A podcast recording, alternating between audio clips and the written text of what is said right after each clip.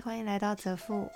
这里是一个记录饮食、土地、健康与自然医学理论，找出对人体的影响以及拿回人生主导权的一个频道。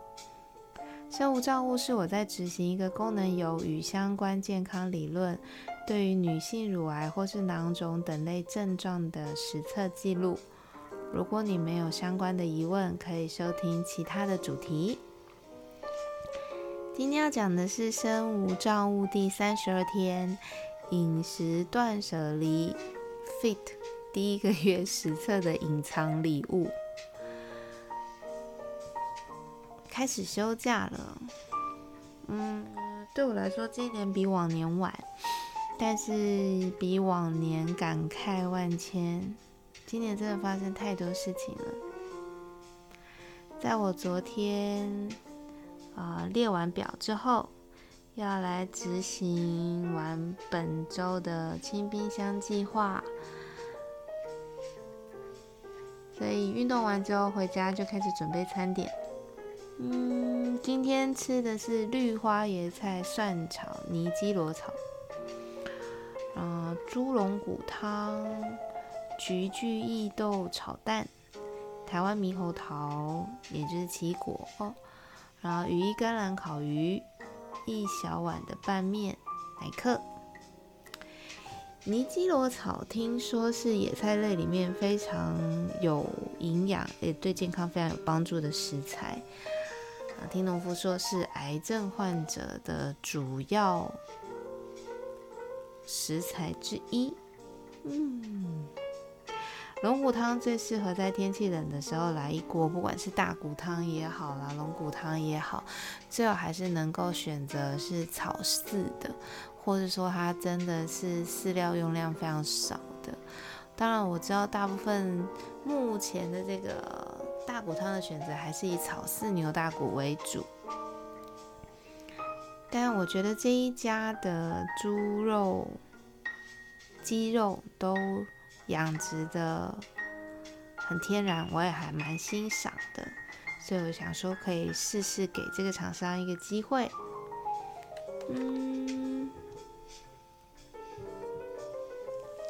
虽然每次炖完这个骨类的汤啊，都要把万能锅从头到尾洗一遍，但我还是很 enjoy 这个过程。菊苣跟意豆炒蛋呢，我觉得我的创意最近在这地方有点局限住，应该说本周为了能够更有控制性的进入第二周的饮食配置，我这周都在用清冰箱，但是要用好吃的方式去进食。你看大家有听到那个声音吗？那是我的这个小提醒声。我觉得反正菊苣是时令菜哦，等我时间余裕的时候，我要来看看还能够做出什么更有创意然后更美味的料理，不要单纯只是炒它或是烘蛋这样。那羽衣甘蓝也是我冬天必吃的蔬菜，拿来跟鱼一起烤，反而烤出一个有海苔的香味在皮上，然后羽衣上面也能够有那个鱼的油脂香，我觉得这样搭配起来也很好吃。接下来来小聊一下我这次拜访到的这个台湾猕猴桃，也就是我们说的奇异果啦。虽然这是不同品种就是了，一个是纽西兰的奇异果，大部分是目前市面上比较常见到，它是绿色的。那台湾猕猴桃呢，就台湾的奇异果实际上是金黄色的。我觉得我这次遇到的应该算是深山中的美食哦，本来只是抱着姑且一试的心态，没有想到这个土地干净，然后无农药无肥料了大概10几年，这个奇异果真的是令人难以忘怀的美味。接下来应该每一年只要它还能够产出，我都会持续的购买。这个奇异果啊，我自己给它取名叫做穿着 Fuji 的恶魔。我很喜欢帮一些让我觉得很惊艳的食材取名，不知道是一种什么样子的心态，是插旗吗还是怎样。为什么叫他穿着 Fuji 的恶魔呢？因为它跟一般纽西兰的奇异果感觉是完全不同，切开来你会看到它的蜜，但是呢却清甜不腻。除此之外，每一口都是扑鼻而来的富士苹果香，还有另外一种青苹果的芬芳。它光是香味最起码有2到3层，入口清甜而不腻，然后你在喉咙的尾韵还会有一种奶油的感觉。我真的超级喜欢，丝毫不夸张，我要来把它当成私房食材。全台湾目前的无农药无肥料的美味，我都希望最后能够被我收集完，然后就可以关起门来大吃特吃。不是啦，不是刚刚才说好我要有意识的进食，不能再囤积了嘛，对不对？所以有兴趣的听众朋友，请千万不要留言给我问从哪里买这样子的一个好吃奇异果，因为我怕被你们抢完，我就没得吃了哦。这奇异果对我来说真的是百年难得的好滋味，就如同我之前吃的柿子是一样的，都是百年难得的好滋味。 OK， 今天的餐点介绍完了，我要来分享一个坦白讲可能会有点丢脸，但是真的很值得拿出来鼓励大家好好吃饭的一个改变，也可以算是第一个月的第3个改变了。但是我现在才发现，以往我使用完厨房的时候，因为厨房当初我在设计的时候就是以它不会影响到生活空间里面的味道或是残留，所以啊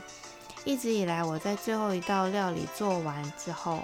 我都会先吃完，然后再去做我自己想要做的事情，然后忙完晚上的工作，一直到最后要洗澡之前，我才会去收拾我的厨房。因为我觉得煮完就是一定要马上吃啊，都饿死了，怎么可能还有那个时间先去把那个厨房处理完或者什么的。我就是很不想要马上处理最后的那些手续。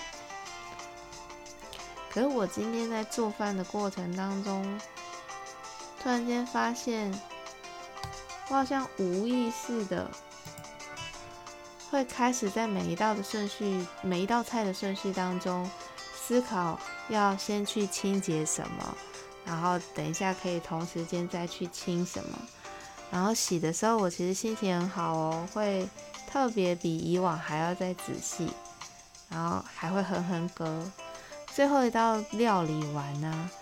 我就会先把东西放进去先预热好的烤箱保温，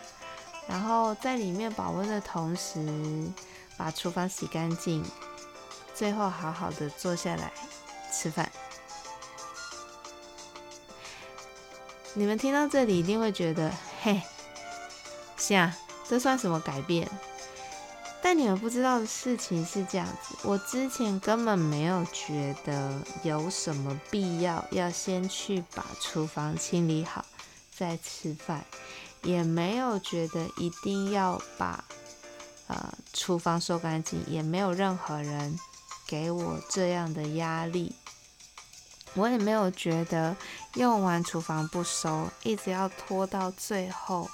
洗澡前才去收，这对房子会有什么不好的影响，比如说可能会滋生小强啊或者什么，这些东西我都没有想到哦。可我今天突然间发现，我好像会开始顺手收拾，然后这样子的行为让我回去回推，我发现它好像已经维持一阵子嘞，最起码有1星期。你知道吗？没有人念我，也没有人逼我，我就这么突然的改变了我的行为，而且做的好像我好像做很久了，我就觉得应该要这么做。好，来，以下开放听众报名，家里面任何一个卡北叮当公北讲不晓听的成员，你都可以来留言报名领取自动催眠改变菜单。我觉得留言可能会爆掉。好了，没有那种东西啊，就是它确实是有菜单，但它实际上是一个每一天都要去吃到发酵食，然后去可能是跟发酵食有关的一个改变。我觉得不可否认的，我的行为真的是潜移默化的不一样了。但是是被谁改变的，或是像我刚刚讲的，是被发酵食里面的微生物群改变的吗？在我研究这么多的微生物医学相关的知识里面，我觉得是肠道菌丛不一样了，所以行为不一样嘞。我不知道你们认不认同，但我心里面觉得成分很高。